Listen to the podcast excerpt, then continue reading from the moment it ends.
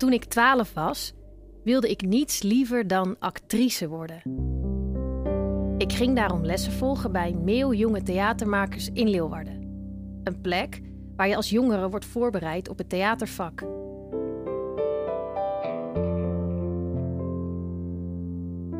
Tussen mijn twaalfde en mijn zeventiende heb ik de zaterdagen en de vakantieweken vooral daar doorgebracht. Meestal in het repetitielokaal. Ik kreeg improvisatielessen, speelde scènes uit stukken van Tsjechov. Ik leerde hoe ik mijn stem moest gebruiken en ik repeteerde voor voorstellingen. Later koos ik toch voor een andere richting en werd ik programmamaker voor radio en televisie. Ik denk vaak terug aan die lessen en hoe waardevol ze waren, al kan ik niet concreet maken waarom dat zo is. Ik ben daarom, vanuit mijn huidige vak, nieuwsgierig geworden naar de ideeën, de overtuigingen en de perspectieven die achter die toneellessen verscholen zitten. Want leren acteren, wat houdt dat eigenlijk in? Hoe leid je iemand op? Valt het überhaupt te leren? Om meer inzicht te krijgen in de wereld van leren acteren, sprak ik mijn oud-docent en sprak ik met zijn collega's die lesgeven op soortgelijke talentontwikkelingsplekken in Nederland en België. Je hoort Lotte Loorengel van de Noorderlingen in Groningen. het doel is natuurlijk wel heel waarachtig eigenlijk. Het is, wel, het is natuurlijk wel iets heel... Het is een beetje groots. Mark Ram van Theatervooropleiding Amsterdam. Nou, moet je eens voorstellen dat je dus uh, twintig keer per jaar moet je solliciteren naar een nieuwe baan. Jelly Schippers van Nest Antwerpen. Het voelt alsof theater maken onlosmakelijk verbonden is met wie ik ben. En dus mijn oud-docent Carlo Scheldwacht van Meeuw Jonge Theatermakers in Leeuwarden. Ja, het doet iets met, met hoe je in het leven staat. Welkom bij de podcast over acteren en hoe je dat kunt leren. Mijn naam is Lisa Frenkel en dit is aflevering 4, het vak.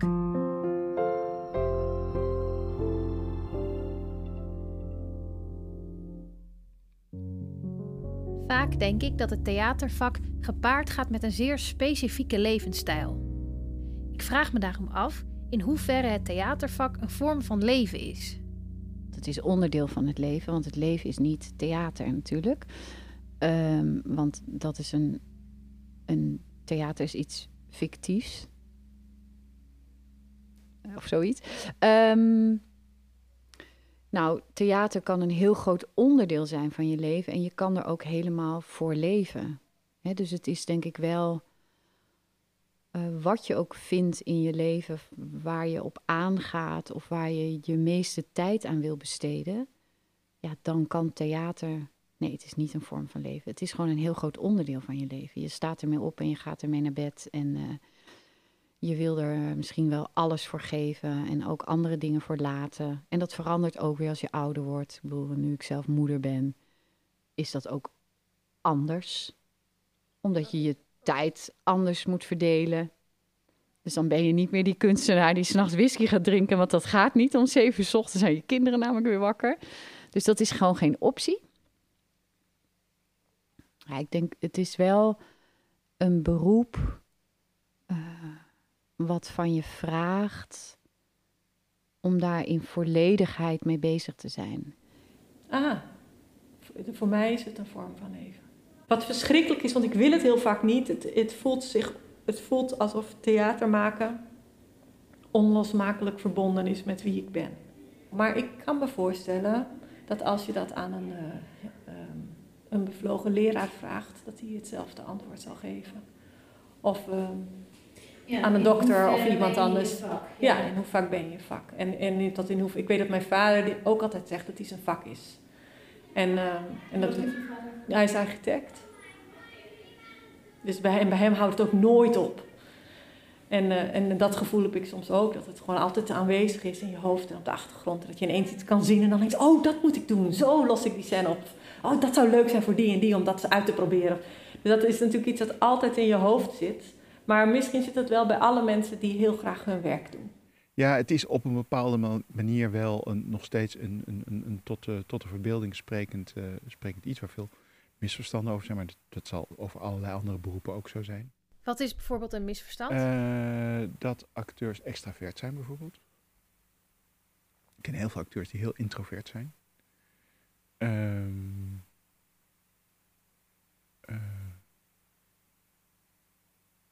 Ja, en, en, en het misverstand ook over wa- wat, wat het vak dan is. Eh, moet je goed kunnen nadoen en eh, eh, neem je dan wel eens een rol mee naar huis? En ja, dat zijn allemaal dingen waar, ehm, waar je als die, die voor een acteur eigenlijk niet zo heel relevant zijn. Maar het is een beetje alsof je aan een, aan een dokter vraagt of het moeilijk is om Latijn te schrijven. Of. Heb je? Wiskundige, dat het moeilijk is om te rekenen. Ja, dat, is, dat hoort erbij, maar het is niet eh, ehm, waar, het, waar het eigenlijk om gaat. Kijk, wij hebben hier ook wel eens discussies over hoe perfect moet iets of hoe lang kan je dooremmeren over één detail. En soms is het ook absoluut goed om eh, los te laten. Maar heel vaak eh, wordt iets er wel mooier van of krijgt het een andere laag die je aanboort, die je, als je dat niet had gedaan, misschien niet ontdekt.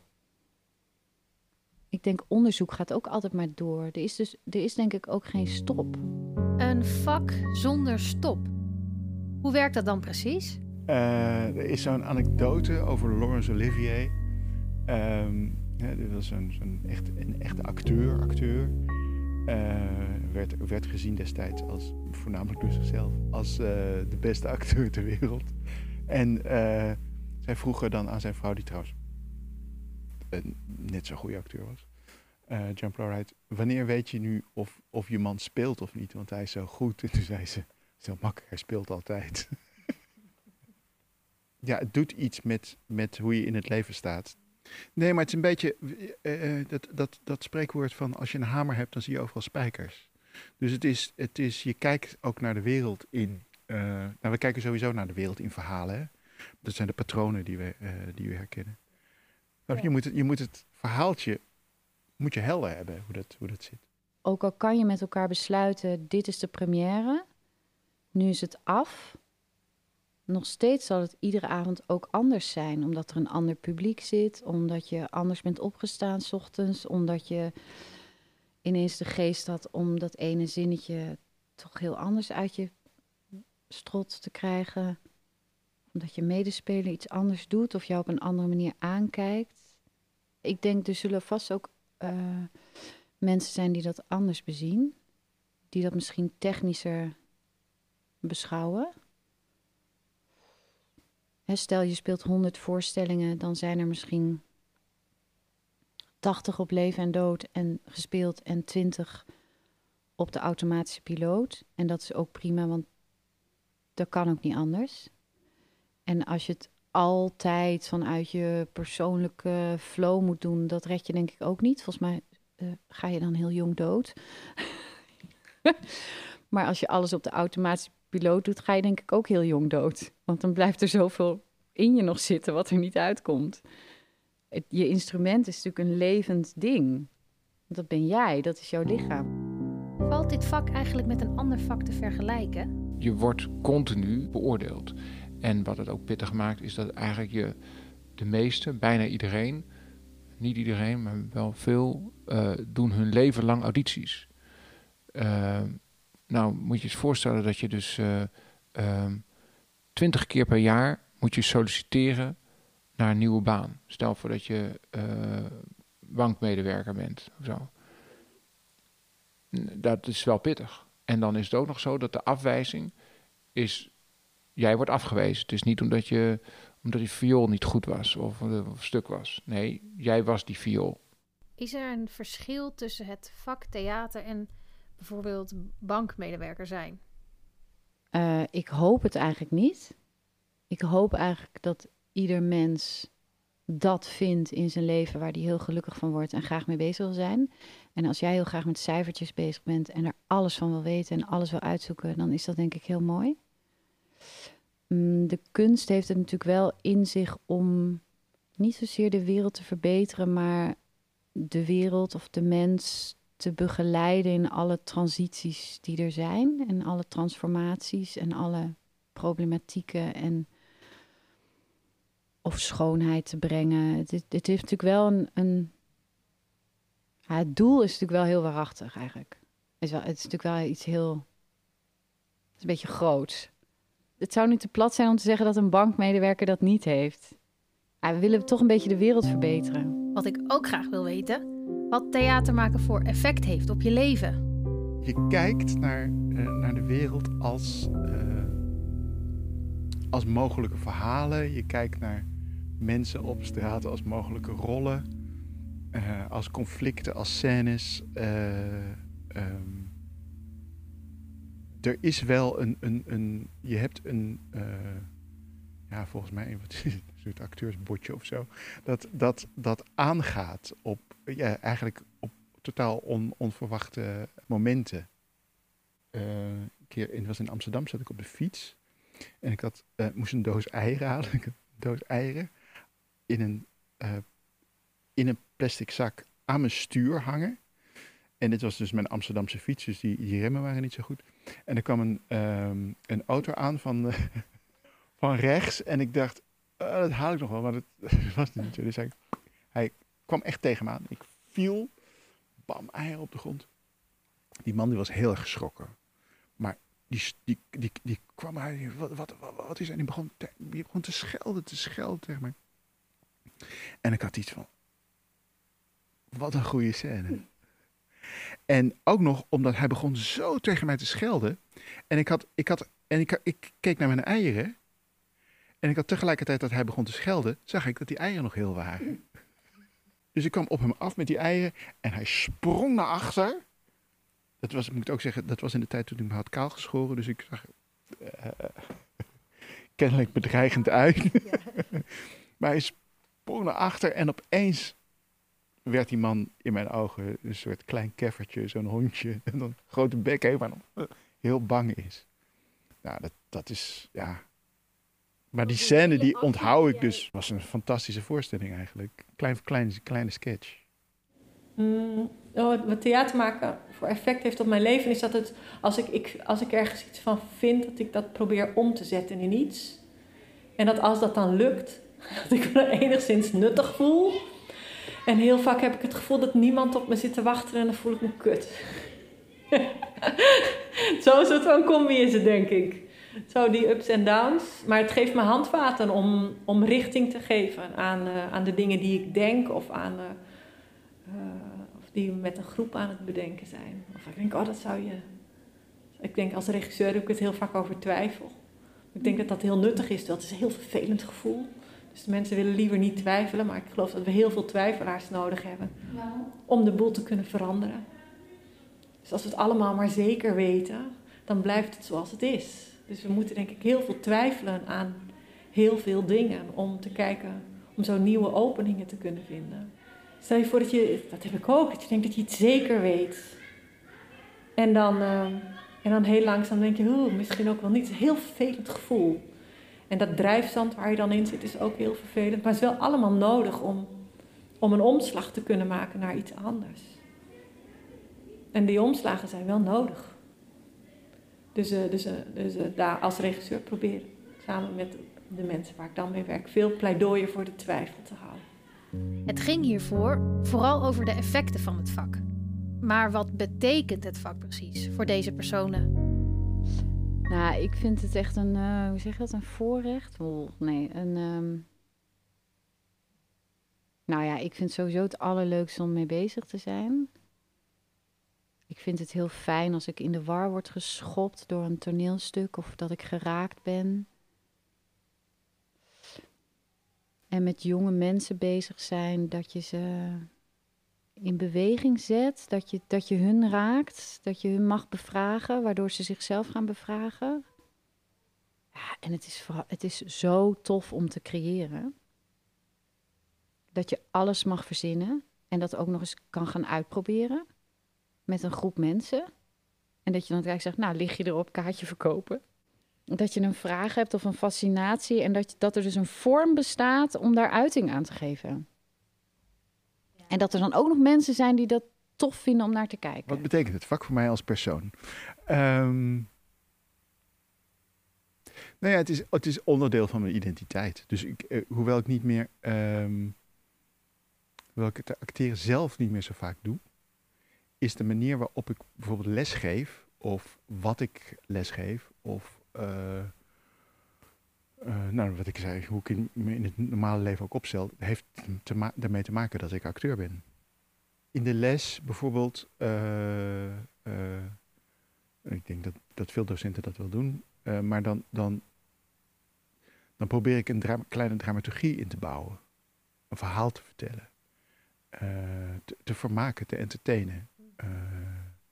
Dus dat zit, er, dat zit er altijd wel in of vermaken, entertainen, maar soms ook provoceren of wat dan ook. in ieder geval, kijk, wij weten dat, dat, dat mensen dingen onthouden als er emotie bij komt kijken. Dus, uh, en er komt, in, in, theater komt er altijd emotie bij kijken. Het is doordat we gaan meevoelen, komt die emotie erbij kijken. Maar ja, pas ik dan een soort, als we zelf spreken, of ja,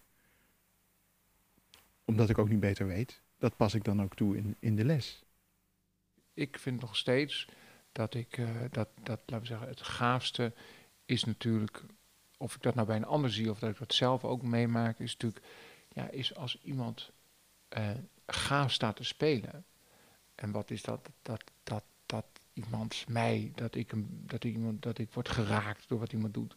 En ik werd geraakt door helemaal niks. We zeggen, we hadden niks. We hebben een lege ruimte. We hadden misschien wel zelfs geen tekst. We hadden een idee en iemand doet iets en ik, ik, en ik moet huilen aan de kant, laten we zeggen. Dus hoe, hoe cool is dat? Dat is, dat is wel gaaf. En, maar dat geldt ook als ik daar zelf sta. Ik vind ook een van de dingen wat ik mooi vind, en dat vind ik denk ik, dat is een van de dingen denk ik, waarom ik eigenlijk hier ooit ben beland zo.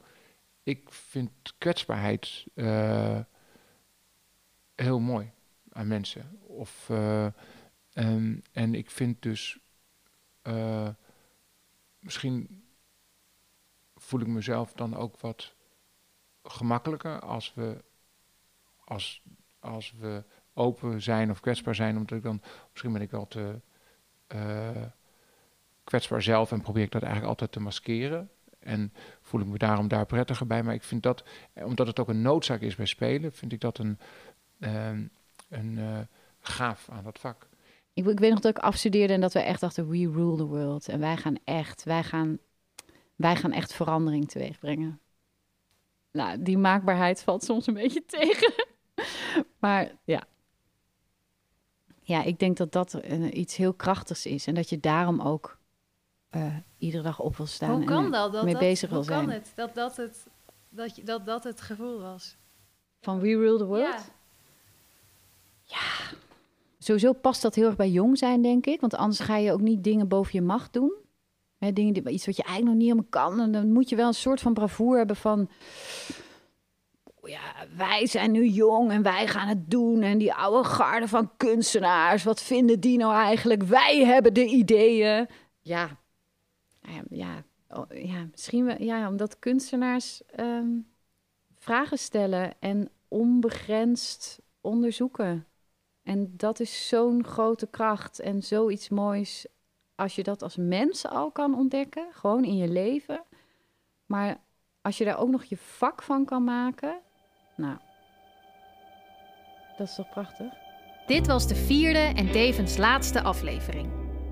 Deze podcast is gemaakt op initiatief van en gefinancierd door Meel Jonge Theatermakers Leeuwarden. Ben je na het luisteren nieuwsgierig geworden naar deze plek? Kijk dan op www.mail-jts.nl voor meer informatie. Veel dank aan Lotte Loorengel, Jelly Schippers, Mark Ram en Carlos Geldwacht voor hun inzichten en verhalen. Dank Remco Smits voor montage en techniek en Peter Seibinga voor de muziek. Alle afleveringen zijn terug te luisteren via jouw favoriete podcast-app. Mocht je vragen of opmerkingen hebben, laat dan een bericht achter op de app. En vond je deze podcast leuk? Deel hem dan vooral met vrienden en bekenden. Veel dank voor het luisteren.